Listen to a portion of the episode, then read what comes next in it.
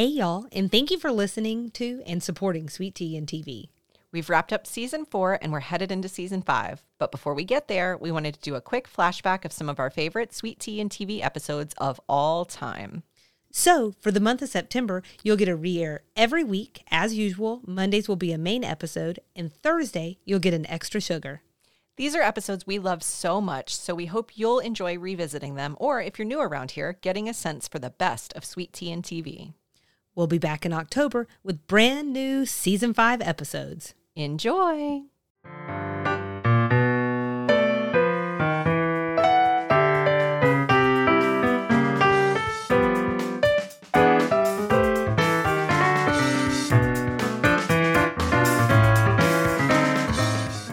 Hey, Selena.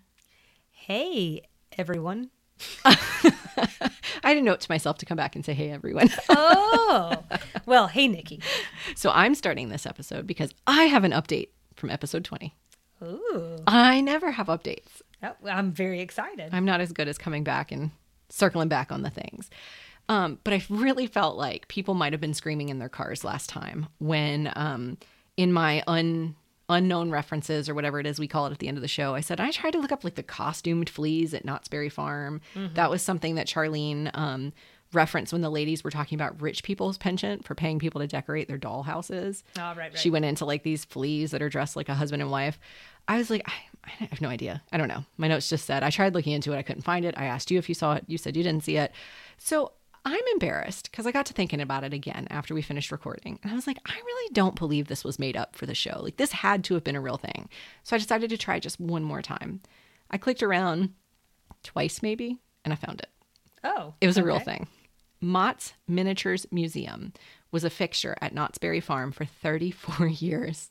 And it included exactly what Charlene said fleas dressed like a bride and groom. Oh, okay. You probably have a lot of questions. I still have a lot of questions. I mean, I looked wanna into it again. it. So I can show you the picture. Um, but most interestingly, that's like one of their Something least for social? yeah, yeah, yeah. We can, and I'm going to put it in the show notes too. That's actually one of their least marketed offerings. They also had works of art painted on pin heads, like um, not hairpins, but like push pins almost, or like uh, those pins used to pin clothes together. I'm not describing it well, but they're like painted on the head of it. It's a very small little painting. Yeah, wow. They're tiny. Um, they Like had the Constitution on a piece of rice. there you same same, same concept. Okay. Yep. Um, and they have a miniature modern home with a working TV. And I'm not saying like dollhouse size home, like much smaller. Um, so the Miniatures Museum lost its lease at Knott's Berry Farm in 1992. What? And like Taking up too much space. like the, Get out of here. like this is not water under the bridge. They still have a Facebook page. Um, and there was a caption in like one of the pictures that said, This was after we were kicked out of Knott's Berry Farm. Like every it's written very aggressively. Oh, this is crazy. Okay. So maybe there was some drama there. Anyway, they reopened. They were kicked out in 90, what I say, 92. Reopened in 96 in Buena Vista, California, and closed again in 98 due to low attendance. So again, like more aggression from the owners on this one. Um, like there were a couple news articles that were one in particular that I found an LA Times article where they interviewed the owner who was like a third generation Mott's family member. And he was like, I don't understand. We have to, you know, that people have to pay to get into the museum, and they used to get in for free when they were part of Knott's Berry Farm. It was just included as part of your ticket price. Mm. Now the ticket price was like four dollars, I think, and people were balking at that admission price because they were like, "I always used to get in free," and he's like, "How could you expect anything this glorious to be free?" And you know, we have to charge a cover. So again, like low key aggression. But how are they viewing it? Under like a magnifying glass? That's a good question. I have a lot of I don't think it's that tiny. So let me tell you, um, I'll put the pictures in our show notes and I'll also send them to you just so you can peruse in your own time. Um, the fleas are like in a peanut shell. So it's a peanut shell that's like a, I think Is it's a, beds? no, No, that'd it's, be huge. it's a, um, yeah, that would be huge. It, there's a little model of, I think, a Mexican um, chapel, and then the fleas are dressed up like a bride and a groom. Uh, you actually have to go. So I found all of the items were sold at auction after they closed the second opening of the museum. They were all sold at auction, but fortunately, someone took a ton of pictures of things. But I actually had to go somewhere else to find a picture of the fleas. So there'll be two separate links. You just can't make this stuff up. you the really things that our Google histories are wild. terrifying. It's really scary. Um, so I'm going to also link those two LA Times, an LA Times article on the reopening and an LA Times article on the reclosing. So I will link both of those. But so it was a real thing. Yeah, I wonder if my dad remembers. Dad, Write us. text me. Yeah, just te- just text me. Just everybody text me. You can reach me at 555. So I wanted to circle back on that because I thought that is such an obscure like thing to make up if it weren't real. Yeah, there's no way. It just Yeah. really bothered me. So I had to circle back on that. Is there anything else that you want to say say about that or ask about that? Not till I see it. Okay. We may have to come back. Well, and we talk might come back to this in episode time. 22. Yeah, that, that's really interesting. Well, um, thank you for your diligence. You're welcome. Um, and maybe maybe between now and whenever we talk about it again, I'll um, I'll ask my dad what he knows about these fleas. I just want to say one last thing. Sure. Anything that's tiny has my interest. Really? I don't know if it's because I'm small. Oh, yeah. Doesn't make any sense. See, maybe you wouldn't need like a magnifying glass to see it. It's like the ger- is it gerbils or it's some sort of mouse or something you know they make like the tiny burritos for them and they set like What? the videos of the little burritos that they roll up for them and the, No clue what you're talking about. okay well we've got some uh, you've got We got some learning to do over on this side. I'm going to show Selena some pictures. She's going to show me some YouTube videos. yeah nikki and i are about to go on summer vacation summer vacation for us is well for nikki it's raising children and working a full-time job. And for me it's well working a full-time job and like cleaning the house. But whatever. We're just you know but we're gonna go on summer vacation after this. We're going to take a break when we finish these next two episodes. yeah so we're gonna catch up on the fleas. Yep. i'm gonna show you the tiny m- mice with the burritos that i cannot believe that you haven't seen.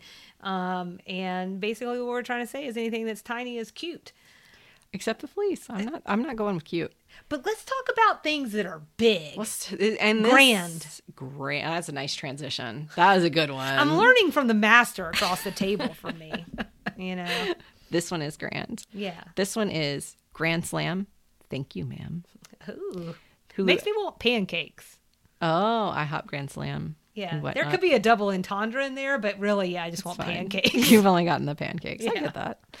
Uh, so the Hulu episode description: When Suzanne's ex-husband, pro baseball player Jack Dent, writes his autobiography detailing his off-the-field activities, she decides to get even and play a little hardball herself.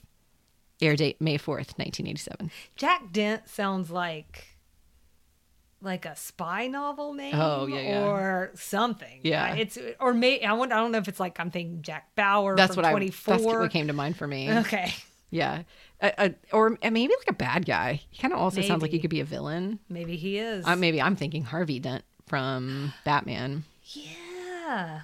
Could be anything. It's none of those things, Well, actually. he starts out good. yeah. Harvey Dent. Yeah. Do you want to talk about Batman real quick? God, yes. but our podcast is about designing women. Catch us in the off season, where Nikki and I pose as Cape Crusaders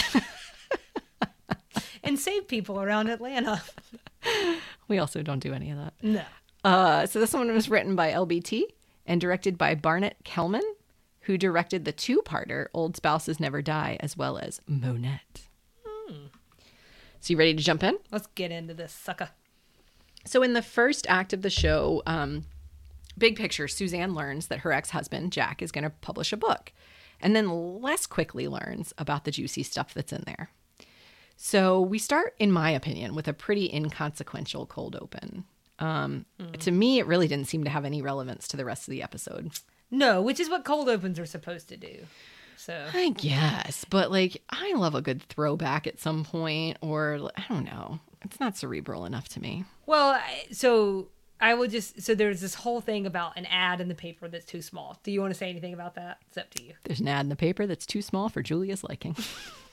That sounds like you might be reading a note. Um, hard to say. I think my main reaction was we get another size comment from Julia about Suzanne. So, they're, apparently they're like doing Oh. construction next door. She comes, I'm so tired all these men hitting on me all day, every day. And she, you know, waves her hair around or something. And, Right. and Julia says maybe they're not. She says something about them commenting on her chest. And Julia says, well, maybe they're just commenting on your buns or something. And which was supposed to be, you could definitely tell we're in the 80s because That's like when like oh he didn't want to have a big butt, which Oh, yeah. doesn't seem to be the case anymore, you know. Um, but anyways, it's just another size comment and something that I was like, ah, shut up, Julia. Were they also not allowed to say butt on TV? Uh, maybe maybe that's just not in line with Julia's character. Because buns was used, but buns was used by Julia and also um, the next episode by Mary Jo. Well, if you think I'm looking into that, you're crazy. Okay. she won't be reporting back on that. But if they were if they were using the word the B word, not but, um, for females, which is inappropriate, um, why would butt be a problem? Maybe LBT just doesn't like the word butt. Maybe. Who knows? Who knows? I want to say that Charlene, wondering about the dollar, this is so inconsequential, but since we're going there, uh, she says, like, have you ever, she, she wants to distract Julia from this ad. So she's coming up with all these ways to distract Julia. She says, Don't I owe you a dollar? And Julia's like, No, you don't care about that stuff. And she's like, No, but here you go. Here's a dollar. And then she goes into, like, have you ever wondered if, like, someone you used to know has ever touched your dollar? I've literally never thought of that. And it blew my mind. Oh, she got profound on you. I was like, oh my God. I think maybe in the past I've thought, like, could a famous person have touched it? Oh yeah, that's what I thought when I was I I rewatched the episode to get myself fresh. Right. And I had that thought like that would be a little bit more interesting to me. Yeah. But then actually I think normally my thought is did it like how much fecal material is on it? Gross, Selena. Or like they've ran those studies where they're like a hundred percent of money has cocaine on it. like, so these are the kinds of things that go through my mind. so There's not enough poop expertise out there. there really isn't, you know. But I'm bringing it to the table, so So welcome. there was a fairly inconsequential missing script alert after Suzanne announces the guys next door are catcalling her. Oh, I'll just mention it because we usually try to mention these things, and I noticed it for once. So um, she just says, you know, Julia just once I'd like to walk in here and make a statement without being personally attacked. And Julia says, well, I could cut down, but I wouldn't want to have to go cold turkey. So they cut that. Yeah. And I can tell from your Sorry, I'm sitting here. I'm like, that was way too deep for me. and when I listen back to it, I'm gonna be like, did our audio just drop? nope, nope. It's just Selena trying to think. it's basically Julia saying like I, can't not personally attack you. Right. You're my sister. Right. Okay. So Suzanne gets a phone call is sort of what happens next, and it's Jack, her ex-husband, and he wants to have dinner with her. Um, she's pretty difficult about the whole thing. Like, didn't we just have dinner six months ago or last year or something? Um, and so he just tells her on the phone he wrote an autobiography and wants her to read the manuscript. Um, and she says like to say that she's less than interested would be a massive understatement. Like she could not care less. Her concern is like, how long is it? Because if it's too long, I'm not reading. I it. know her reaction is so funny to me. Yeah. So something in this part that stuck out to me is Suzanne says she'll send Anthony to pick it up. And like just revisiting the character of Anthony, he is not her messenger. And that just Right. really bothered me. Right. Just automatically. It just was yeah, it was so mm-hmm. annoying and it just irritated me. Do you think it's kind of strange with as um, uh, self-loving as she is that she would not Yes. be interested? Yes. I mean, I can see her being like not interested in reading. I'm not saying Suzanne isn't smart. I think Suzanne is smart. Yeah. But she's like kind of, you know, she's kind of said like, eh, reading is for for the readers. birds. Yeah. I think in her mind, so what she goes into a little bit later is that her ex husbands have never had anything unkind to say about her. There's not going to be anything interesting in there. She's going to read more of what she already knows, which is Jack is still pining for her. He is still in love with her the way he used to be. Um, and so I just think she thinks there's not going to be anything interesting in there. Um, she, they do talk a little bit about their marriage. It could not have been the best marriage because he only wanted to talk about one thing, which was baseball.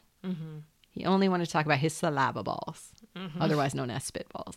Uh, and he didn't want to talk about the stuff she was interested in. Yeah. Her. Right. well, and that's what I actually like. I think what was really um, a standout for me is you cannot have two people in a relationship who both need to be the center of attention. Yeah. And it doesn't matter what that topic is. If the topic also includes them and that's it, then you you're just You're dead in the water. somebody is not going to be getting their needs met Right. you know so I, they had more in common in the bedroom than out is Oh. what we learned For sure. Yeah. Yeah. Um, she does have one worry, though. about what he might reveal in this book. Yeah, why don't you tell us that one? She's really worried he might mention she rolls her pajama bottoms up when she runs out of underwear. Yep. It doesn't super fly with all of her previous comments about having a maid. Right. Because, like, why would she be low on underwear? Yeah. Where are you, Consuela? Yeah. Get it together. Not there yet, but another maid was. So- Any maid, any maid. Mm-hmm. Um, so yeah, that's before we get into Julia reading it. Anything you want to say? Uh, maybe just we can say why Julia's reading it. Yes, we're going to say. So what happens next is Anthony comes back and he has he has fetched this manuscript for her. Well, Julia also offers Yes. to read it. Yeah. Like she's like, I think that she basically because I think mm, one other thing that seems really important here is that it seems that Suzanne has a, a little bit of a different memory of what this marriage was like than Julia. R- okay, Something see in it sounds going. like it was really tumultuous. Mm-hmm. Um, you mean the the fact that he rode on the front of her car to the police station a few times? Yeah, I think that probably is a good hint. So thank you for giving that specific example because that is important. And so for that reason, Julia, and I, I feel like Julia is probably thinking even from like the vantage point of we're Sugarbakers, we have a name and a reputation. Oh, that's a good point. Yeah, and I think like she doesn't say those things, but we also know she is very protective over Suzanne. Only Yeah. she can abuse Suzanne. No one else. And she has a really realistic view of Suzanne, so she knows there's no way this book is only going to contain glowing things about this woman. Right. I know my sister. And so Suzanne says, like, you can read it, and I'm not I even don't gonna, care. Yeah, I'm not even going to ask you any questions about it, except for again the the roll up of the Right. We need to know if that happens. Yeah. But other than that, yeah, Julia, you read it to your heart's content. So she sends Anthony off. He brings it back, and when the when the scene kind of comes back in, uh, Anthony is downstairs with the ladies, uh, with Mary Jo and Charlene, and Julia's not in the scene because she's allegedly upstairs reading this book. Um, and she told Anthony, "Don't bother her unless there's a fire and it's reached the second floor. She wants to be up there on her own." So Anthony reveals that the book fell open in the car. He certainly did not read it, um, but it fell open, and the dude had more groupies than all the rock stars in North America. So the book apparently contains reference to extramarital affairs while he was married to Suzanne. Yeah. And just as those words come out of his mouth, almost, Julia comes down the sca- stairs and confirms his sexual bombing strikes on major American cities. um, and so as she comes down and tells the other women that like he was stepping out on Suzanne like a lot, um, Suzanne comes in. And Suzanne's sort of like, why are you guys all so serious? What's going on? I know that book doesn't say anything bad about me. I know he's still in love with me. Like, he couldn't say anything bad. Um, and after a little bit of back and forth, Julia finally tells her that that's what happened. Yeah. There's some romance in the book. It just wasn't with you, lady. There's adventure, there's action, there's romance, and tells her, yeah, and it, it wasn't you. Um, And then she was interested in reading. And that She was very interested and wanted to know right where to start. And Julia knew where she should start. Chapter four Girls of the Royal Canadian Mounties. Next, we get to do something fun. Do I- we? Yeah, I feel like it's something that we never do. We actually get to go somewhere. Yay! I like field trips. Yeah, we spend a lot of time in Sugarbakers. We do. So I think that shows just how maybe this kind of turned Suzanne's world upside down. They're going day drinking. so I mean, presumably this isn't the next day. I probably should have done an outfit check, but I honestly didn't. I think they were wearing the same outfits. Okay, but they're in kind of like a, a seedy. Let's say nondescript. It's CD is the first word that comes to mind, but nondescript is better. it's like a nondescript bar. Suzanne is um uh obviously uh, she's having some uh some medicine. So Liquid. mhm, liquid medicine, and uh, I mean a lot of medicine's liquid. I Whatever, guess. man. It could have been pills. That's true. Could have been powder. Yeah, for all we know, she's having all of it. That's we true. don't know what's happening in the bathroom. Um, but that's where they are. Like it's it's it's all of our ladies. Uh, no Anthony. So he gets to go pick up the book, but he doesn't get to go to the bar. Mm, I don't know about all this. Maybe he doesn't drink. we would take him with us. I would totally go to the bar with Anthony. Absolutely. But I would need Suzanne there too. After this scene. You betcha. I would need her there. Yeah, so they're in this bar. She's blowing off steam. Uh, you know, one thing I don't know we've mentioned to this point is that her husband isn't just a pro baseball player. Right. He's a very specific baseball player. He's an Atlanta Brave. Go Braves! Yeah, and I'm going to go ahead and say that I'm very excited because just we're going to do a quick in the middle of the show promo. that Nikki is going to do um, extra sugar this week, and she is going to talk about the Atlanta Braves and their storied something. I don't know anything about sports. Hang in there, Selena. You're going to learn a lot. That's right.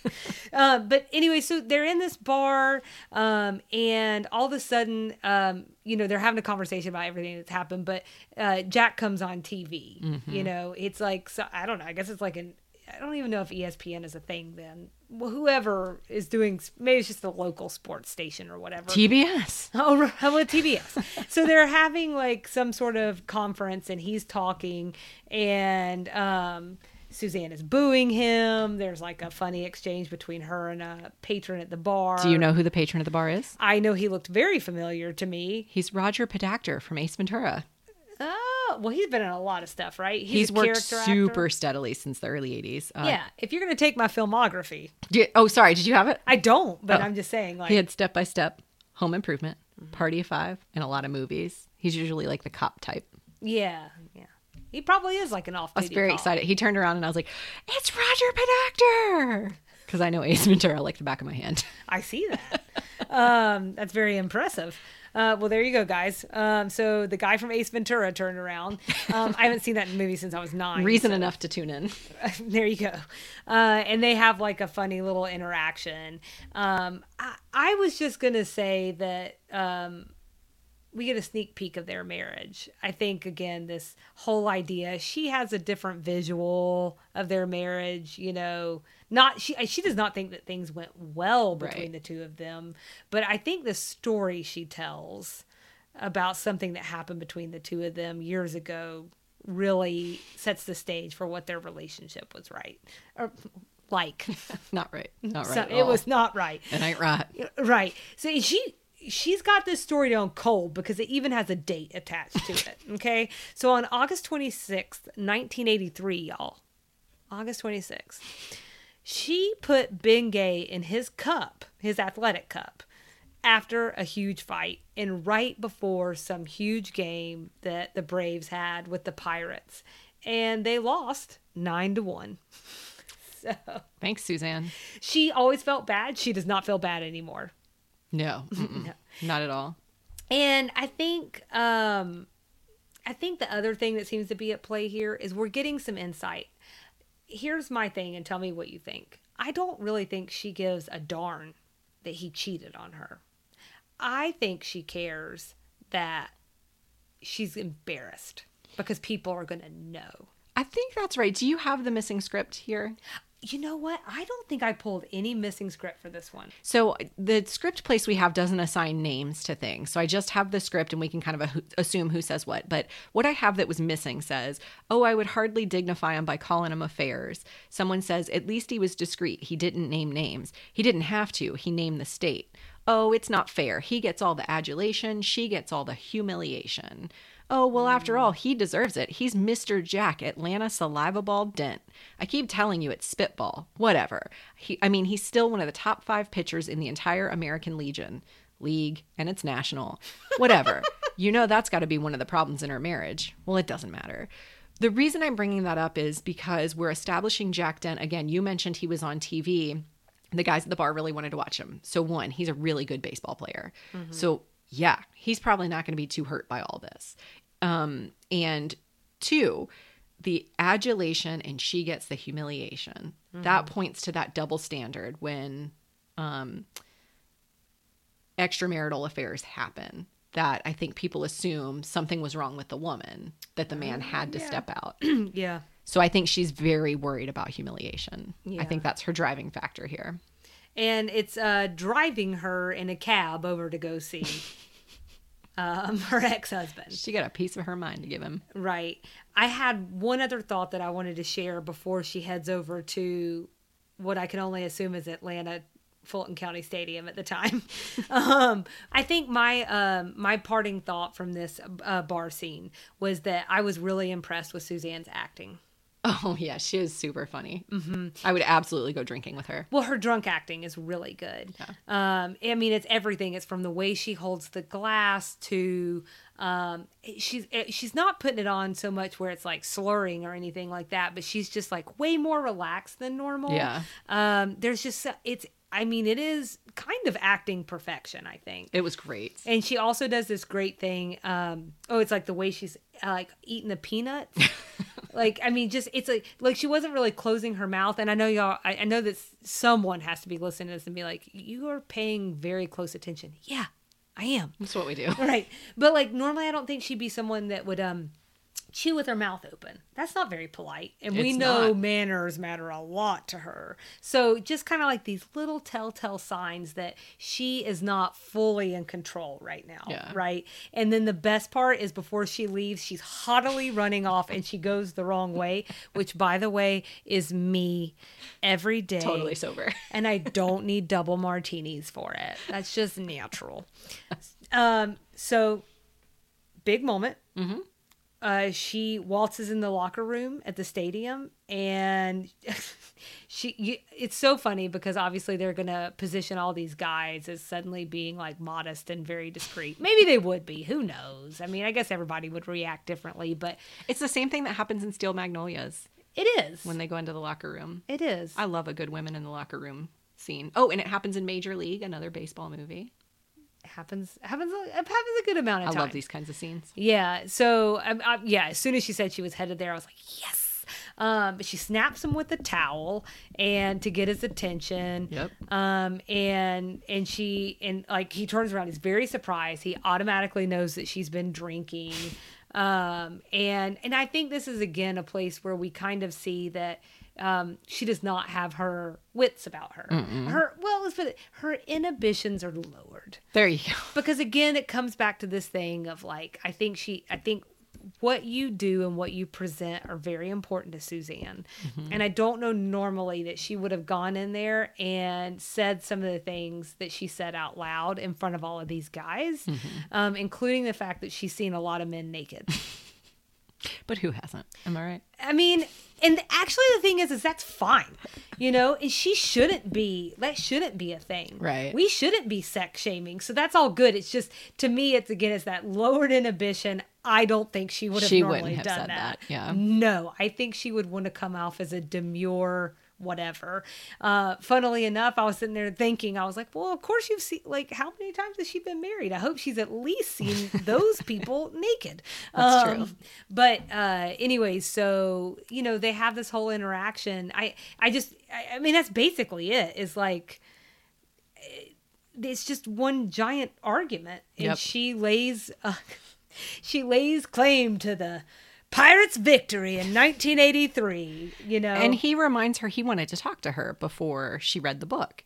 That was the whole point in him wanting to have dinner with her. that's true. She blew him off. He wanted to talk to her. Mm-hmm. So it's clear he still has something that he needs to discuss with her that she needs to know as she's reading this book. That's right.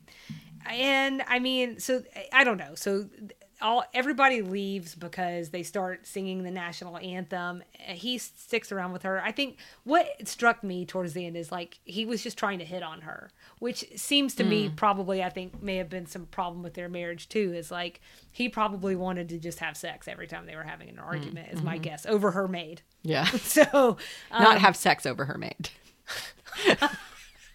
hey, hey, I mean, we whatever. don't know what happened in the Dent Sugarbaker home, and it's not really any of our business. Maybe this is why she kept saying, "Get your own maid." I'm tired of having sex over.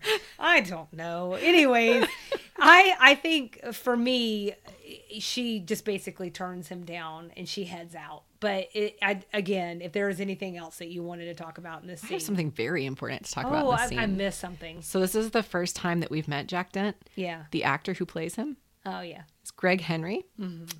He's Logan's dad from Gilmore Girls. And also apparently Peter Quill's grandfather in the Guardians of the Galaxy sequels, which I haven't yet seen. I, have kids. He's in the original one too. Is he? Yeah, but Okay. I, I- but I didn't remember that. So straight away. In fact, I was was the most important thing in this entire scene to me. Is like, Logan's dad. I yeah. So it took me two weeks for it to finally hit me that that's who it was. Because Mm. Yeah. because I think of him now as Hollis Doyle from um, Scandal. Oh. So, Well, I'm rewatching Gilmore Girls for the fifth time right now. So, so I've just gotten to the Logan part. The Huntzberger. just got back to it. Yeah. Uh, so, um, well, good. And now I don't have to talk about a reference I had to look up at the Oh, end. sorry about that. I'm not. Thank you. So in this last scene, Suzanne and Jack talk, they kiss, and maybe make up a little bit. Maybe. Maybe, I'm not sure. Uh, anyway, we open in Suzanne's room. She's sleeping. She's got a face mask on. She's got her PJs on. Um, and the phone's ringing, and the radio announcer is talking to her. Like usual. You know how it As is. as it happens, it's 1:15 a.m. The radio host is threatening Suzanne essentially, and then he hints that Jack is slouch- slouching around in the dark outside her house. Oh, you know, I just feel like, you know, how we've had a conversation about how, like, you and I have interpreted scenes like completely differently. Um, I, I just really like this interpretation because it's dark. Well, he's like, if you break his arm, the whole of Atlanta's going to turn on you. Oh, also, he's standing outside your house right now. It was just very creepy. Right. Well, and he's also like, hope you get some, Jack. Right. I right. mean, get out of here. right. It was it was it was a weird setup. And then next thing we know, we hear Consuela, and she's screaming. She is losing her ever loving mind. Yeah, she's threatened to kill him. I would too. The radio announcer's threatening Suzanne. Now Consuela's threatening to kill him. Yeah. Um. So he Jack comes in. He says, "No, she's expecting me," and uh, Suzanne says, "Let him in. Just let him in. Let's, we're gonna talk." And um, in all of this, we get the big reveal. Yeah. He didn't actually really have those affairs. He really wanted to write a book about baseball. He did. Yep. He just wanted to write about like I don't know spitballs and saliva balls and whatnot. Um, but they wouldn't accept it. That's boring. Who wants to read a book about baseball? People barely watch baseball. I can definitely see this really happening. for sure which is why i totally bought it um he was super earnest about the whole thing what'd you say Here. I buy it right now. Right now. At this point in the episode. he was really earnest about the whole thing he was super sweet actually about it and was like he recognizes they had a tumultuous relationship but he also genuinely really loved her he really loved what they had well, and he says as much because of the dedication. Which is what he actually wanted her to see. Um, he wanted her to see that the book was dedicated to her, and she says, "Like, well, what did it say?" He says, "Thank you for being there, and for having large breasts." Which it feels like this is this guy's um MO is like he starts with something nice and then it's something that's like jacked up. Right. Because he had already said, um, ha, sorry. ha. Um, it's because there was the other thing that happened was um he also was like he he was you know he was starting to sweet talk her you could see that she was coming around and then he was like and every time i make love to another woman i picture your face Yeah, something like, "Come that on, man." yeah and she's like okay You were almost there. right Uh, I will say maybe it's sort of tied to the cold open. I said this cold open felt really inconsequential. It opened with those construction men talking about her large breasts. Well, so my whole thing this whole time has been we've been talking about Suzanne's breast the whole episode. Yes. And they're actually referenced a lot in the season. So, Yeah. uh, and so are Mary Jo's. Well, that's true a lot. So, I, you know, but just the opposite side of the spectrum, if you will. Right. So he he does. He he's really earnest with her. He tries to make it up to her and tell her, you know, like I um it really was like this was not intended how it was supposed to happen. I ended up accidentally not accidentally. I ended up writing these sections with other guys on the bus. Um and they end up coming to kind of a deal that he's not going to publish the book. So obviously you can't publish this. Well, uh, well, he'll rewrite those parts. Yeah. Okay. I mean, and also, it's not just like they come to an agreement. She makes him swear, Sure. Right. or may lightning strike him. Right. which he doesn't appreciate apparently. Yeah, apparently this has happened a time or two. Yeah, Um but he does agree. Sure. Yep. He agrees. Um, and then he tries to sleep with her Yeah, well, one time, two times, three times. I lost count. yeah, It doesn't work. No, it doesn't. She she's not kicks him having out. it. Well, she's also hungover. She she's hungover. She's very tired. She kind of kicks him out, but before he goes, they have a little bit of a sweet exchange. Uh, well, they're not yelling at each other. Uh, he tells her he might throw a no hitter tomorrow and maybe even hit a home run for her. Um, and then as he's on his way out, he says, uh, "Remember that athletic cup which you talked about in the second act of the show, where um, uh, Suzanne says that she put Bengay in his athletic cup. He says, Now we're even. My notes say, But what does it all mean? Right. I don't know. Does that mean there were groupies? Does that mean he had been cheating on her that whole time? Did, you know, or just, or he's just not going to rewrite those parts. oh, You know that's I'm saying? probably the most likely. Because that could be it too. It could be that maybe he really didn't cheat on her, and but he because he swore two things. He swore that he didn't cheat, and he swore he'd rewrite the parts. But if he really wants that book to come out, Right. then maybe he's just not going to rewrite those parts, and the book will still come out. I love ambiguous endings like this. Yeah. because it's just good fodder. The other thing I that crossed my mind was that he this was all a farce the whole time. Like he he was trying to send her spiraling a little bit and it worked. He wasn't ever actually going to publish the book as it was written. Yeah, maybe. Like it was just make believe. So That was the only other explanation I could come up with. more stuff, right? Right. More things that it could have been. Um, I don't know if we'll ever see Jack again or not, honestly. I So don't know. You might have to watch Gilmore Girls. Watch him as Logan Hunts, Mitch Huntzberger. or Bunheads. He's also in Bunheads. Oh, that makes sense. So So that's really it. That's the end of the episode. alrighty. Well, are you ready to rate this sucker? I am. All right, let's do it. I wanted to go with burning athletic cups. Well, I think we're on the same wavelength because I went with effervescent jockstraps. So actually, I thought it sounded really negative. Yours sounds really positive. So I switched mine.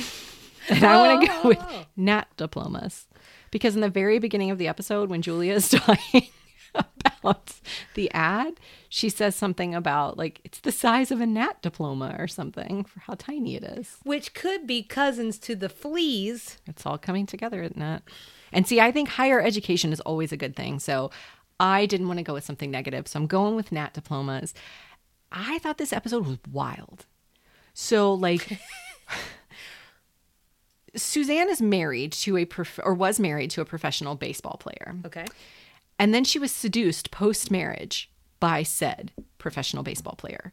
So in one world, it, that's a wild concept to be married to a professional baseball player. But mm-hmm. we talked in an episode recently about the social circle that the Sugarbakers run with. So in Atlanta social circles, that actually might be believable where she is. Like the fact that she would have that run in with an Atlanta athlete at her level. So mm-hmm. it's it's a little bit believable. It was the right for me, it was the right amount of tied into Atlanta society. So mm-hmm. that that one episode with the marriage it seems from a marriage, it was this outrageously wealthy random couple that really had no class whatsoever. Mm-hmm. My complaint about that episode was it didn't feel true enough to the society level that we knew the Sugarbakers ran in. Mm-hmm. This very much feels true to that. Mm. That's what I want to hear in an episode about Suzanne. I loved how she stood up for herself, mm-hmm. even if she had to drink a little bit to do it. I love how she talked him down, maybe, from writing the book without sleeping with him. Mm-hmm. It was purely her charm that did it. Um, I also love Jack. I thought he was adorable. Um, I was totally charmed by Suzanne, and I I could and he was charmed by Suzanne like in a big way. So I could totally go more, for more of that like dynamic and that character. Um, there were no weird subplots. We didn't have to follow some random train somewhere to catch some random sub story. The episode carried itself. It didn't whiplash from scene to scene. So I'm giving it two enthusiastic thumbs up and five gnat diplomas. Whoa. Give me more of this. Two number fives now. Two number fives. what does that give you? A burger and a shake? I'm hung- Give me hungry. more of this. What about you, Selena? I gave it three and a half out of five. Again, Oh. effervescent. What happened to you? I well, I'm super excited about it now that I've heard it through and seen it through your eyes. um, I mean, I did really like it. Suzanne, I like the fact that hmm, she's so blindly confident sometimes that I really like plots that get her a little rattled. Yes, I see that. um, because I think it's the closest we get to some character development with her. Um, I I've already said this, but I really just again I'll say the bar scene, her perfection. If we were just going to go on the bar scene, I'd say five out of five. It was glorious. Um, I like the fact uh, counter, not counter, but I would say a supplement to what you're saying about this feeling like it could happen in Atlanta society circles. These are real stakes. Like, I mean, well, they're rich people stakes, but they're Sure. real stakes because it would. I mean, I'm just putting myself in shoes. If an ex was going to put out a, a book that would somehow be slanderous to me, or there was just something in there that would be embarrassing for me, Yeah. then it feels like something that I might go drunkenly chase you down and snap you with a towel in the locker room over. So it just felt like like sometimes in in these episodes I'm like, what are we really fighting for Yeah. here? But in this yeah. one I'm like, okay, I can see like the anger seemed warranted, the mm-hmm. emotion seemed warranted. Yep. Um, I in general I thought it was fun. Uh, I love that we got a chance to meet um, her ex um, and someone who is a prominent person in Atlanta. So I think our our ideas of what we like are kind of circling one another. And I just for me actually the last scene just fell apart a little bit for me. I, I don't know what to make of him. Oh, really? Yeah, I really don't because part of it Charmer. and this is the kind of guy that I've just never really I don't know. It just seems um swarmy. See, and I see him as well intentioned, but like He got a couple balls to the head. awkward. Yeah. Like he's well intentioned. His heart is in the right place. He's a good old boy who wants to do the right thing, but he's a professional baseball player. He's out on the road a lot. He's just got Does- that that penis is always in the way. Right al- there between the legs. It's always one penis in front of a good decision. You just if you can just work your way around it, you'll find your answer. I think it's less about the anatomy and more about the concussions, honestly. Uh, can it Poor be man. both? It could be. That's true. Yeah, it's just a tough combination. If he had to rip that jock strap off after it had the Bengay, he might have had to play without a jock strap, and then it really could have been both. let's just talk about I did not have this in my notes to talk about this, but the fact that he got through the game, he may be the strongest person alive.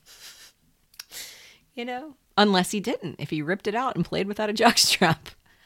Although maybe he is, he I don't know, it feels like it would still keep burning. ball to the crotch. Oh, there you go. and that, guys, is it. No, wait, where are Wrong we? segment. I forget. Um, so, uh, did you have a combination of 80s Southern or unknown references? um, I think you could put having the sheets Martinized in this combination category for me. Good one. Oh, me too. Okay. My, yeah, I, I didn't, but I put it in 80s. Okay. But so he comes to her bedroom and says, Can I sit down on your bed? Sorry, I'm dirty from the ballpark. I'll have your sheets Martinized. Um, I looked this up and I did not take good notes. So I'll say my basic understanding is it is like a revolutionary version of dry cleaning. yeah. That was my first take. And then my second take was it's dry cleaning.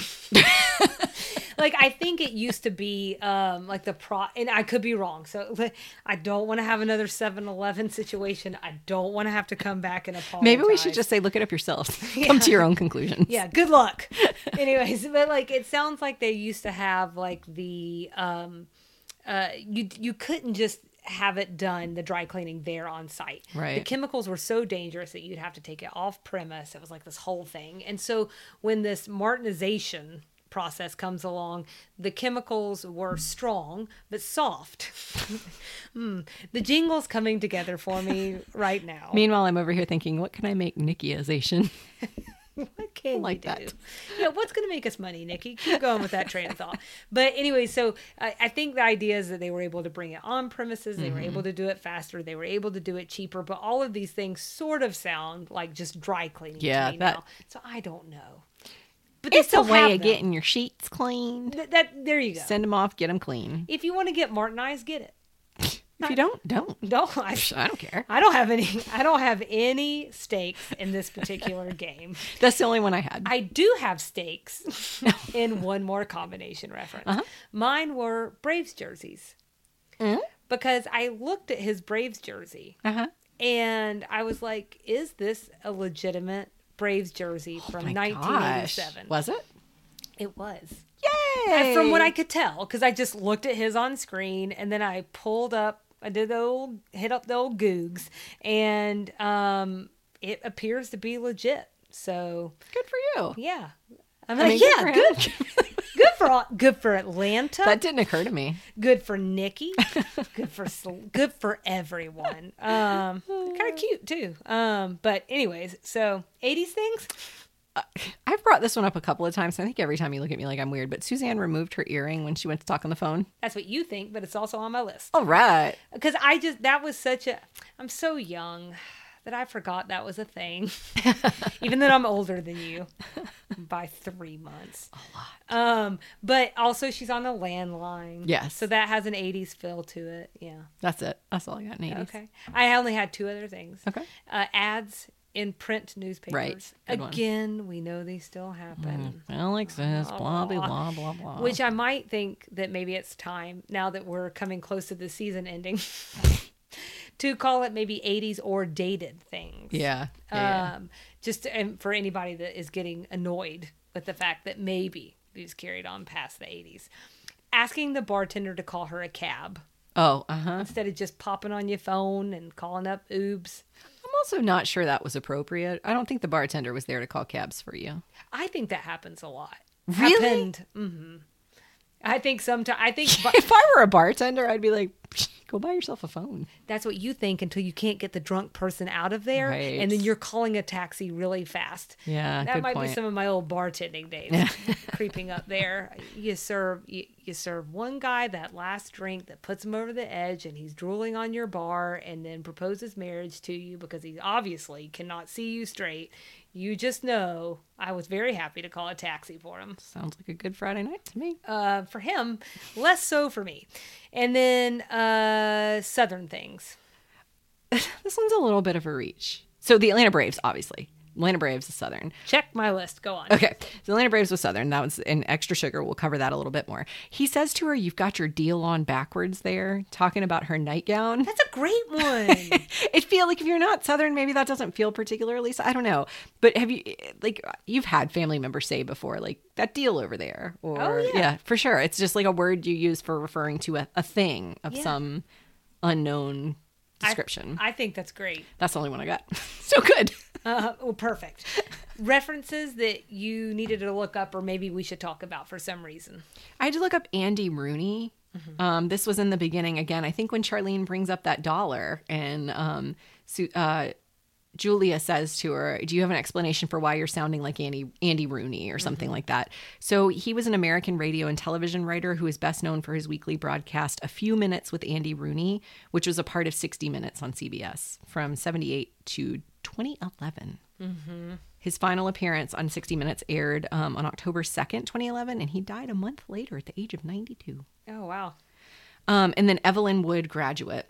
That was a reference Anthony makes when he the women ask him if he read the book on the way. So, what did you find out about Evelyn Wood? Oh, you don't know? I looked her up. Oh, okay. I did. You're giving ahead. me that look. Um, so she was an American educator and business person who was known for popularizing the concept of speed reading. She preferred to call it dynamic reading.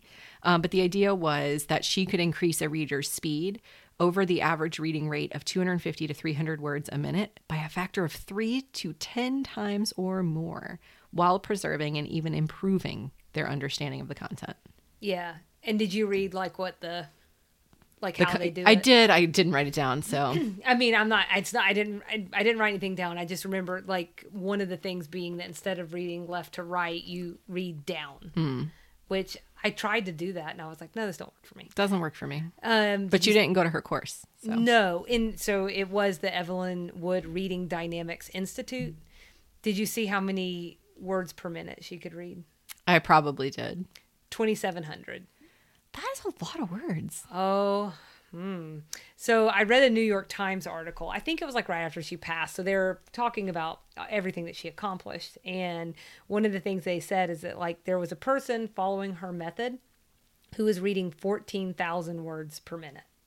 Was this the person that read War and Peace in like 15 minutes? This no, that oh, I don't know. This was a textbook they were reading. Oh, okay. So that much I knew. Could could have been the same person? Maybe I'm not sure. Yeah. So Yeah. speed reading. It was crazy. Right. Meanwhile, I think I do all the things that like these are the things you're doing wrong. so, I don't know. What are you gonna do? Ah, that was the last one I had. Okay, so um, I so both of those I had Andy Rooney. I think sometimes I get confused with Mickey. Mickey Rooney. Yep. Mhm. Okay. Same, same. Okay, so um, the girls of the Royal Canadian Mounties. I- mean, like I got it. Okay, I mean, I think like the Royal Canadian Mounted Police is what they're referring to. Mm-hmm. Not that I like have that in my head. Like I had to go look that up again. But obviously, if you've ever seen Rocky and Bullwinkle or any, uh, oh, I'm getting some side to side eyes. Oh, was Rocky with I, the isn't there a Mounties? Mountie in that? Like, Oh, I don't think- know. Well, now I think maybe I've got a reference messed up. Anyways, it doesn't matter. They're in red. Mm-hmm. They've got the hats. It's like it just feels like it's very much so in like baked into the culture of things that you know about Canada. Mm-hmm. Right. Like if you don't know anything el- else about Canada, you know that what's this all about? Mm-hmm. and something about maple syrup and the Mounties. So And sorry. uh, and sorry. If you watched Nickelodeon in the early 90s, you watched a lot of Canadian shows without realizing they were Canadian, but you always wondered, why did they say sorry? Yeah, That's why. I, I love the way they say sorry, actually. Um, but uh, mine's from Anne of Green Gables. For, is the reason why for that one. Um, Mine may or may not be from Ace Ventura. well, different strokes. Um, and then uh, I promise you, more people will identify with you than with me. Um, and so the only reason I really kept digging is because I was like, but what is it about these girls? Like, Oh. what's, what's the deal with that? 'Cause- And especially with the girls thing. Was it a ju- calendar? that's what it makes it sound right. Uh-huh. Kind of salacious or something. So I didn't find anything about girls. I found stuff about women. So I think that was just like off the cuff, the way that we like to call women girls, Mm-hmm. whatever. Um, so I it I am I have found an article that's just really interesting about the barriers that women had to face to get in Oh, gosh. as to, to be a Mountie. And, um, you know, essentially they were not allowed to apply for those positions until 1974. Is that right? So I got an interesting article there. Obviously, we talk about women's stuff a lot on this podcast and men's stuff and just people stuff. People stuff. All the stuff. But, anyways, I thought for some of the conversations that we have, that it was kind of an interesting side note. And then I looked at Martinize too. So there you go. Okay. Well, our next episode, ladies, gents, people, episode 22. Incidentally, the season finale of season one of Designing Women. It's called Bachelor Suite. So we'd love everyone to follow along with us and engage. We're on Instagram at Sweet Tea and TV, Facebook at Sweet Tea and TV, Sweet Tea TV Pod at gmail.com. Uh, and we are online. I always say this so awkwardly. I don't know why. We're on the World Wide Webs. www.sweettv.com. And we've mentioned this a couple of times throughout the episode, but hang tight for extra sugar. We're going to dig into our hometown baseball heroes, the Bravos, the Braves, America's team. We're going to learn a little bit about the storied team's history and what they have given to the city of Atlanta. Ooh, well, I'm going to go get some food then. Mm-mm-mm. I guess we'll see you around the bend. Bye.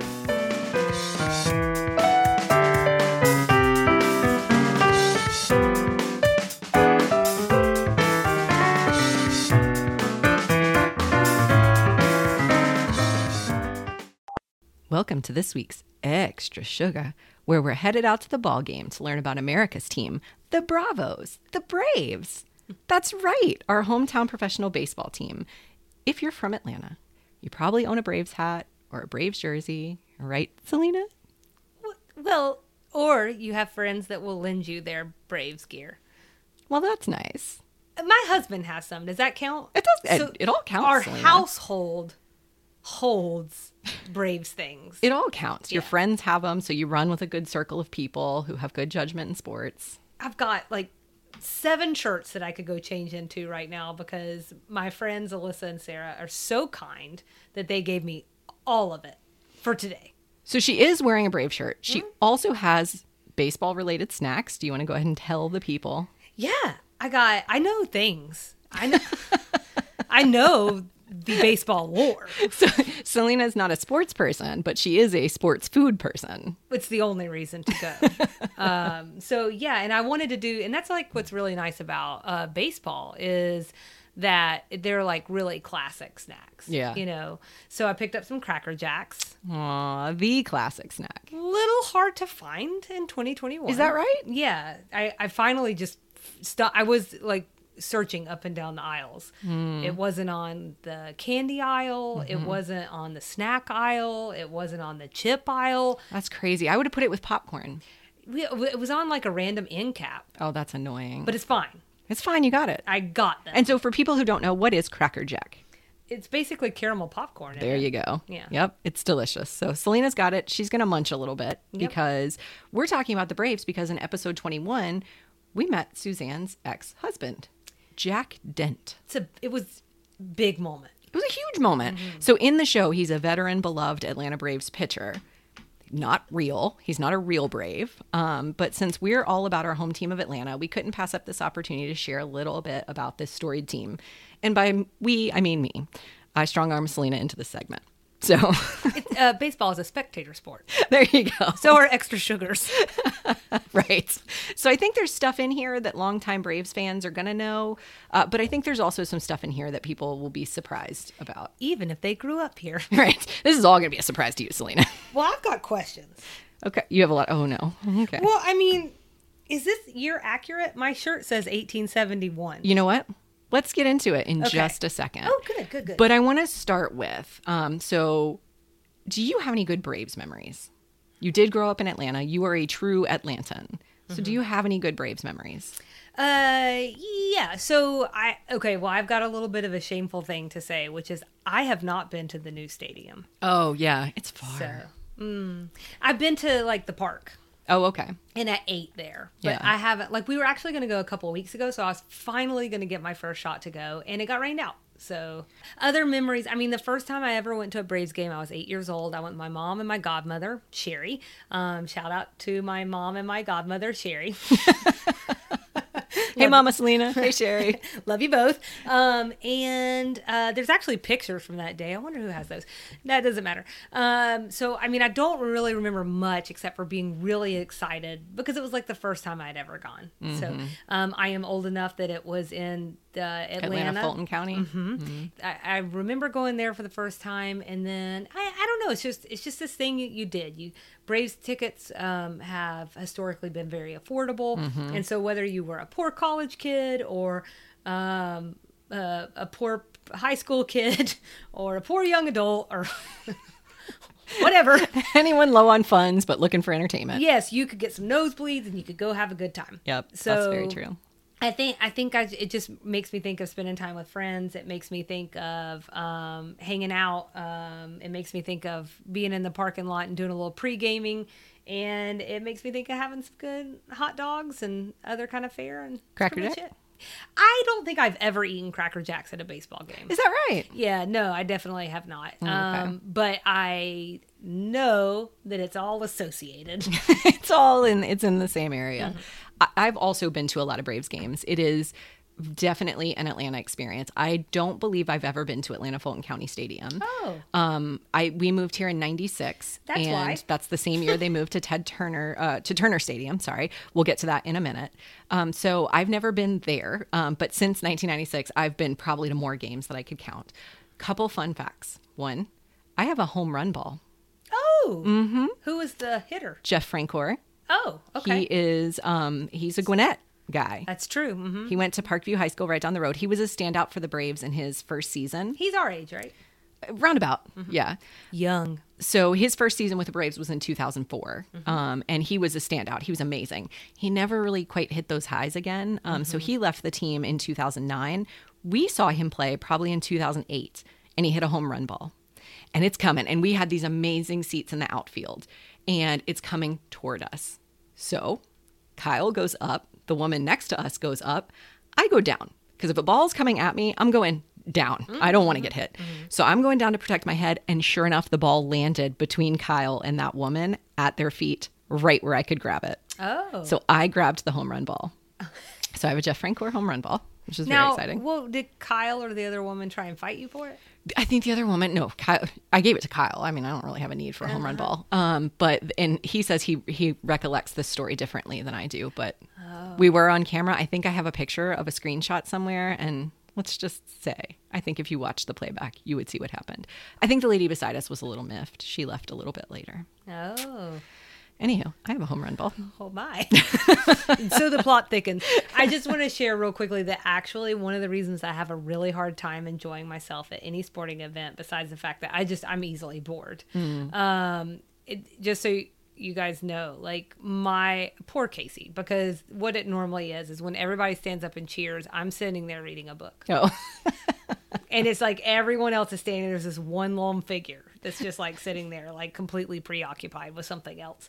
Um, but my worst fear is to wind up like on the kiss cam. oh, that does sound terrible. This is like okay first of all why do i think i'm so good that they're gonna like but it's not that I, that's what i want to be clear about i want to be and nikki will i think she will attest to this that i don't have the ba- best luck Oh, yeah. so if the kiss cam was gonna land on somebody who really didn't want to Yeah. it would It be would me. totally be you. yes and And it would be you sitting next to a stranger. uh-huh and the way that you cr- wanted to uh, dive underneath the seats to avoid the ball Yeah. would be what i would do if the kiss cam came my way I understand that. That's why I'm on a podcast.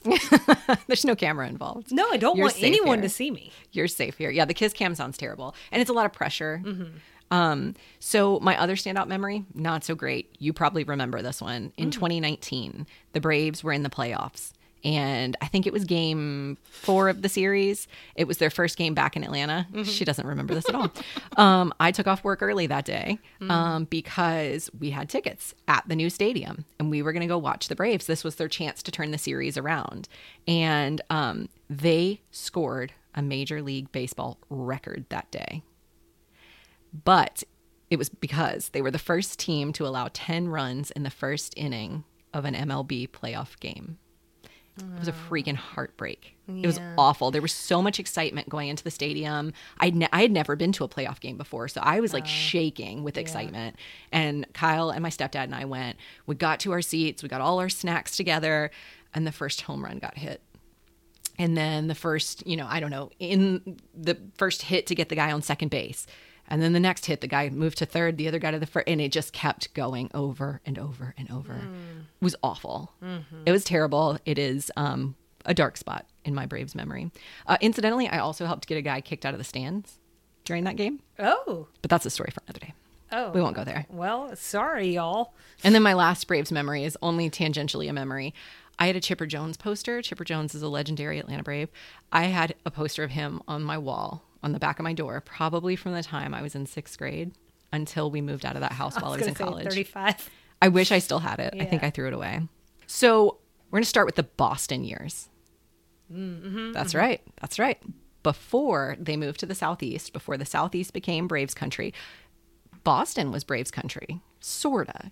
The franchise was founded in 1871, like your shirt says, as the Boston Red Stockings, not to be confused with the Boston Red Sox, which was an American League team founded a few years later in 1901. The Braves were one of nine charter members of the National Association of Professional Baseball Players, later known as the National League. So that's the league the Braves play in. Um, they were in Boston 82 years. They had a bunch of nicknames. They were called the Red Stockings, the Red Caps, the Rustlers, and the Bees. Like cow rustlers? Probably. Oh, okay. They finally settled on the name the Braves. Um, so when they were in Boston, they won four National Association pennants, um, 10 National League pennants, and they won the World Series in 1914. Um, and that came after a season in which the Braves were in last place as late as July 15th. Oh. So July 15th is really late in the season. Yeah. Um, so by like past the midpoint, they were in last place. Turned it around. That led to their nickname, the Miracle Braves. Would not be the last time that the Braves surprised professional baseball. So then there were two big moves. After um, they lost a ton of their fans to the Red Sox. So remember, they were founded in 1871, Red Sox in, in 01. They lost a ton of fan to the Red, fans Babe to the Red Ruth? Huh? Is that why? Wait. Oh, yeah. I don't know. I don't actually Okay. know. That might be. Um, He was, you know, I mean, you want to talk about a legend, so I wonder if he just had that kind of sway. We may talk about a legend in just a minute. Oh, somebody would shut up. Sorry. it, it is part of the reason they lost so many fans is because they had a pretty bad record. Um, they had a losing record in all but 12 of the 38 seasons since their World Series win. that sounds familiar. Uh, the franchise moved to Milwaukee, Wisconsin in 1953. Did you know they were in Wisconsin for a while? I think that might be what I knew, Oh, okay. and not, and maybe not the Boston thing. Right. I think I think a lot of people knew um, they were the Milwaukee, Milwaukee Braves for a while. They played at Milwaukee County Stadium and improved. They won two pennants, one in 1957 and one in 1958, and a World Series in 1957. Um, that was thanks in large part to the hitting of Hank Aaron. And Kyle wanted me to throw out here that my parent, my in-laws, his parents, were at the game where he hit the home run record. Okay, that's cool. Yeah, that he wanted me to say that. 1974. They were at the game. Um, but also, they had Eddie Mathews, who is another legendary Braves player, and Warren Spahn. Um, so the Braves finished with a winning record in each of their 13 seasons in Milwaukee, but they still experienced a huge decline in attendance at the ballpark in the 1960s. So they moved to Atlanta after the 1965 season. So I'm going to call this next bit of history the TBS years. For anyone who's not from Atlanta, not from the Southeast, TBS is a, a television channel. Um, so in 1976, the team was purchased by media entrepreneur Ted Turner. Um, Ted founded CNN, which was the first 24 hour news channel, um, and he founded it here in Atlanta. He also founded WTBS, which became the nation's first superstation. It's kind of hard to explain a superstation, but it was this concept of taking a local channel and spreading it nationally via satellite. That sounds like not that interesting. That sounds like something that happens a lot now with cable TV. It actually didn't happen a lot in the 1970s. So only TBS and HBO were distributed this way. It's hard to think of them on the same. Yeah, they're they're the totally breath. they're totally different. Like he, he on TBS, he used to play the programming was um, a lot of like the Andy Griffith Show, old TV shows. The I used to come home from school and watch reruns of the Brady Bunch, like syndicated comedies, Saved really. by the Bell. Right. Um, so the reason, though, that the founding of TBS is important to the Braves, because this is sort of like, okay, now she's rambling. It's important to the Braves because Ted started airing Braves games on the channel um, to a national audience, which was kind of the first time in Major League Baseball that had ever happened. And he got a lot of criticism for it.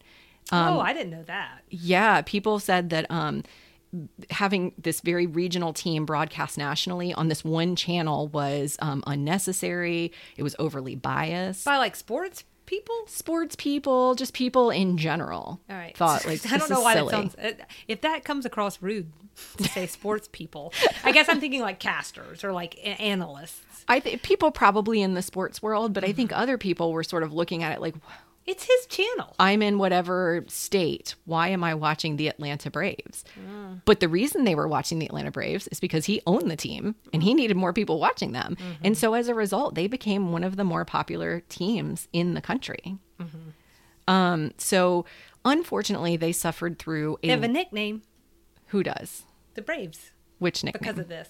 Oh, but I'm afraid now everything you say, I'm afraid I'm going to take something from Go you. for it. Let's America's team. Yes, mm-hmm. right. Mm-hmm. Um, See, I know stuff. I know. I, I figured you would. Couldn't even tell you a Braves player's name, but I know about the Ted Turner history. Yeah, I mean that's a huge part of mm-hmm. the team's history. It's really um, kind of legendary. It's really important to know. They had a lot of dreadful seasons after this. They moved to Atlanta. They only made the playoffs twice in their first 25 seasons in Atlanta. 1969 and 1982. they were just homing their skills. Sure, maybe. Because the team was revitalized in the 90s. Um, so I want to stop here and tie it back to episode 21 and say that this means the Braves would not have been doing well in 1987 when designing women focused on Jack Dent and name check the team. I see, because they had a winning season. Right, right. I looked it up. The starting pitcher in 1987 was a man named David Palmer. He actually didn't make it long in the organization, um, but he did end up coaching baseball at Parkview over here in Lilburn, which is where Jeff Francoeur graduated from. Oh, look So at that. it all comes full circle. Circles. Yeah. Small towns. Um, so during the 90s and early 2000s, the Braves had one of the most remarkable runs in U.S. sports history. They won an unprecedented 14 consecutive division titles from 1991 to 2005, with the exception of the two, uh, 1994 season. Uh, but there was a labor dispute and the season wasn't even finished. So that's the only reason that's an exception. They played in the World Series five times in the 1990s. Um, and they won the organization's third World Series championship in 1995. Um, so pause for the cause again. I know I have a lot of these little things. 1991. We talked earlier about that like early 1900s turnaround. 1991 was another example of that. Um, so they had done terribly through the 80s. This was the turning point. Um, by 1991, the Braves had not ended a season since 1983 with more wins than losses. That's really sad, right? That's a long time, yeah. In 1990, they led the National League in errors and finished in last place. However, the next year, in 1991, they became the first National League team to go from last place one season to first place the next. And that division title was the first of those 14 consecutive titles I just mentioned, which ended in 2005. So um, when you talk about the Braves, you talk about TBS, you talk about worst to 1st and you'll hear some of those other names will pop up from time to time. Well, if you're not first, you're last. There you go. I've heard that a time or two. Um, so the team has had its ups and downs since 2005, including that really heartbreaking 2019 bid. So I won't go any further than that. Those were sort of the high points in the team's history. I do have to talk about a little controversy, though. Oh, st- please. This so one of the points of our podcast is to talk about you know put light on some of those things that happen in the South that we're not particularly proud of, but we also can't just ignore it. So we should talk about it. Okay. So I want to talk a little bit about the name, the Braves. Yeah. It was first used in 1912 and it originates from a term for Native American warrior. So the organization has found itself in hot water with Native populations since about the 1960s for their mascot choices. So um, Chief Noc-A-Homa was the mascot from 1966 to 1985. Um, the concept of that sort of tradition, according to Wikipedia, started with a 16 year old high school student who set up a teepee in the center field bleachers. He danced and ignited smoke bombs when the Braves scored. was he a 60s, man. What a weird time. was was he a American Indian? no, Oh, okay. not as far as I can tell. Okay. But the name Well, wasn't. guess yeah, that wouldn't even make any sense for all a whole For a whole lot of yeah, like yeah, including the fact that TPs are associated, but it depends on what tribe. It doesn't matter. Right. Okay, go on. The name wasn't officially assigned to that concept, and um, they weren't given that mascot though until they moved to Atlanta. So this happened when they were still in Milwaukee. So they moved to Atlanta. Um, they actually, Chief Noc-A-Homa was actually named by a contest, a fan contest. They said, "Give us your best name for a mascot." This the mascot was like a real life person. Unfortunately, for the first few years, that person was also white. Um, mm-hmm. But in 1968, a Native American man approached the Braves about having the mascot portrayed by a real Native American. Oh, uh-huh. The dude got the job. There you go. And he kept it until the mascot was retired in the 80s. So, mm-hmm. boo cultural appropriation, mm-hmm. but yay baby steps, right? It's all about baby steps with the the 80s It really and is. the 70s and the 60s and today. A couple of additional facts about the mascot. The mascot was retired in 1986, so Chief Noc-A-Homa went away in 1986, although he's been Do they say why? I'm So sorry. they do. Okay. They do. And it was not because of, you know, any of the cultural issues, controversy, anything. It was actually over a dispute between the team and the man about like he maybe missed some games, they didn't pay him, they had a dispute, and they mutually agreed to end the relationship. When you said the man, I thought you meant like, you know, the man. yeah. Not what if I you don't know what that means, look it up. Um, Chief Noc-A-Homa, the other point I wanted to make is that Chief Noc-A-Homa was joined by Princess Win-A-Lotta in 1983, but the woman who portrayed her had a really bad car accident Oh. and was out for the rest of the season, and they ended up just not bringing the mascot back. So that's the mascot. Um, I do want to say controversy over the mascot started at about 1972, um, and it was alongside controversy controversy about the Cleveland Indians. Incidentally, the Cleveland Indians have recently renamed themselves to the Cleveland Guardians because they also have had quite a bit of controversy. Um, at the time, the man who played Chief Noc-A-Homa went on the radio and said, "I think Indians can be proud that their names are used with pro sports teams," and the mascot survived the controversy. Um, but after, so after the mascot was retired, seems like that issue was sort of checked off. Like we don't have to talk about Chief Noc-A-Homa anymore. But then we had the tomahawk chop. Uh, so this started when the team's organist um, played the Tomahawk song in 1991. Um, and it goes, oh.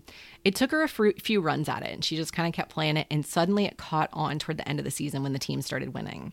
Um, it was accompanied by the chop, which is where you like take your forearm up and down with an open palm, resembling a chop It's with a even on t-shirts. Uh huh.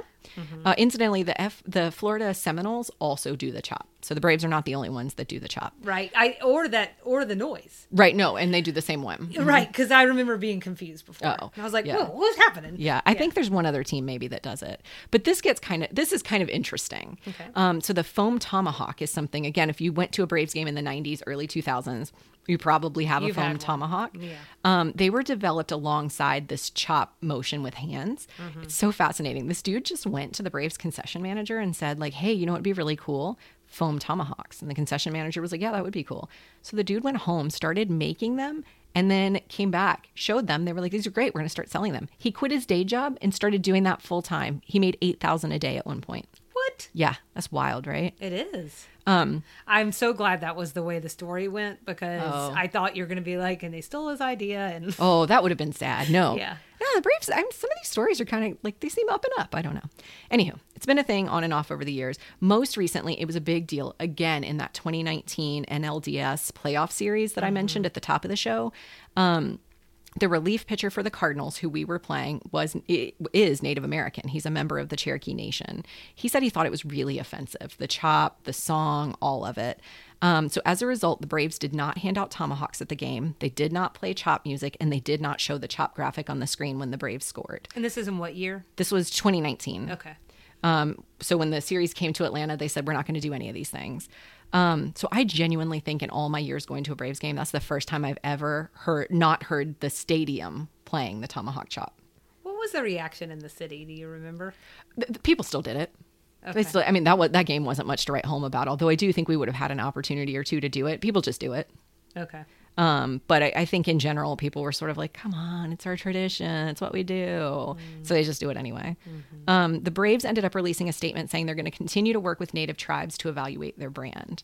Um, so indeed, in the off season, they ended up meeting with the National Congress of American Indians. This part of the story kind of makes me really proud. So it's one thing to say you're going to do something, and it's another thing to really do it. And there's one there's performative, and then there's like actual getting your hands dirty, sort of um, addressing an issue. And I, it sounds like maybe they're headed in the direction of trying to address the issue. Um, so I don't know what those conversations they had between the the Congress and the Braves, what it included, because they really dodged questions about it between that like end of the 2019 season into the 2020 season. We had the COVID issue. They started playing to empty stadiums. What we do know is that when they opened the 2020 season for play, for people to come and watch the games, uh, they were doing the chop and the chant. Um, in July 2020, the principal chief of the Eastern Band of Cherokee Indians released a statement about the tribe's conversations with the Braves organization. I'm going to read this word for word because I don't want to get it wrong. The statement said that the EBCI, the Eastern Band of Cherokee Indians, believed that, quote, candid, thoughtful conversations are crucial to educating leaders and bringing about positive change. The statement also applauded, quote, the Braves' willingness to engage in this effort and look forward to continuing to build the relationship the ECBI shares with them to present a model for how other professional sports teams can work with Native nations in a respectful and constructive manner. So the chief um, stated that he's not offended by the name or the tomahawk chop or the cheer. He res- but he respects everybody else's differing opinions. He mm-hmm. said, "I always took it as from the time I was a child or a teen that it was an acknowledgement of the warrior spirit of Native Americans and their strength and so forth. To me, the only thing that's derogatory is Redskins." And mm-hmm. FYI, that's the Washington Redskins, a professional football team who is currently known as the Washington football team while they try to find a new name and branding. Mm-hmm. So I know that was a lot, but again, we talk a lot about it. how we don't want I feel like to. I'm covered in chills right now. It was kind of cool.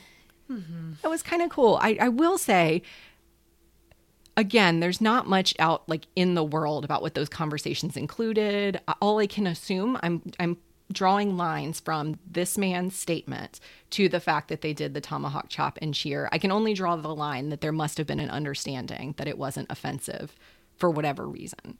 So I'm assuming it was a positive interaction. His comments sounded very supportive, but I don't know for sure. Um, but it sounds like maybe those conversations happened and the agreement was made. So I don't know. I think that having the conversation is so important. Yeah. I think we spend a lot of time, Nikki and I have had a lot of conversations offline about, um, you know, just being so scared to say the wrong thing or do the wrong thing or whatever the case is.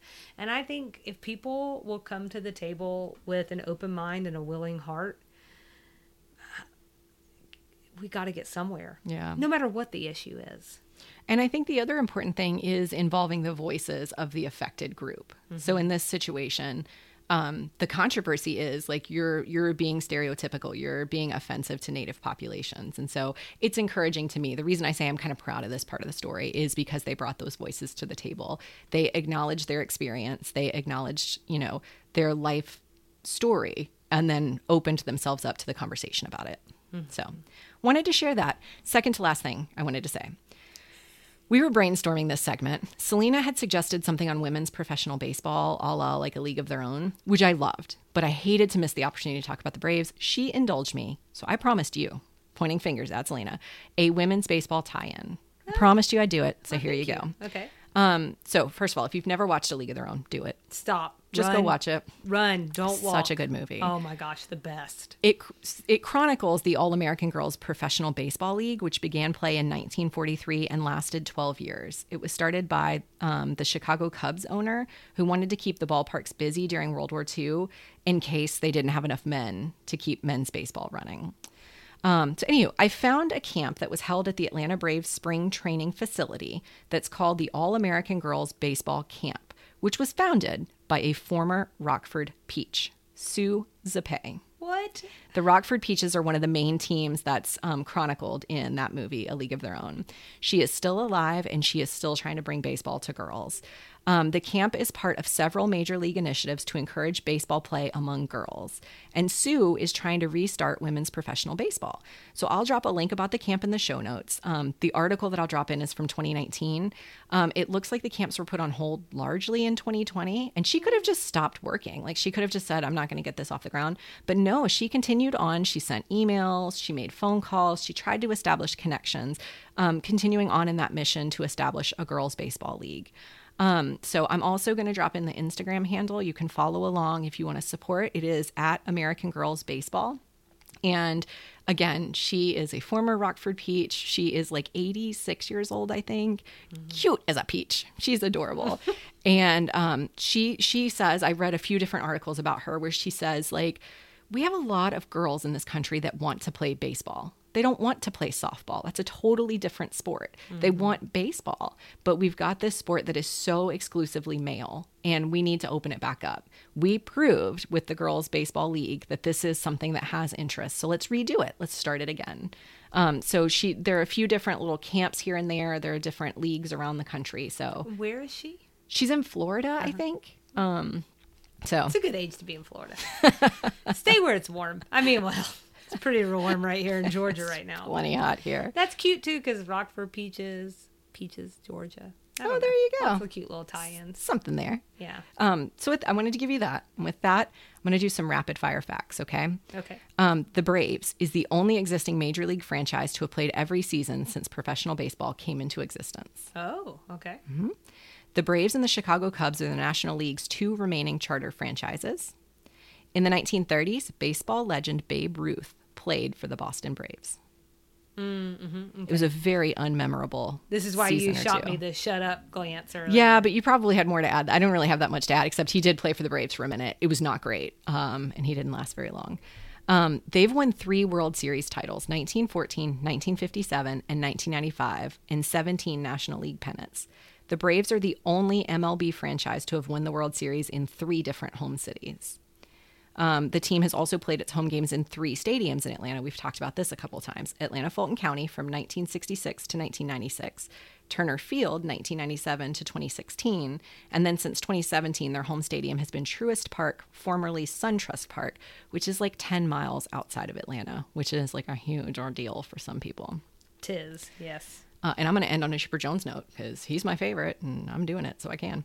Um, he was the Braves' number one draft pick in 1990 and played with them continuously until he retired in 2012.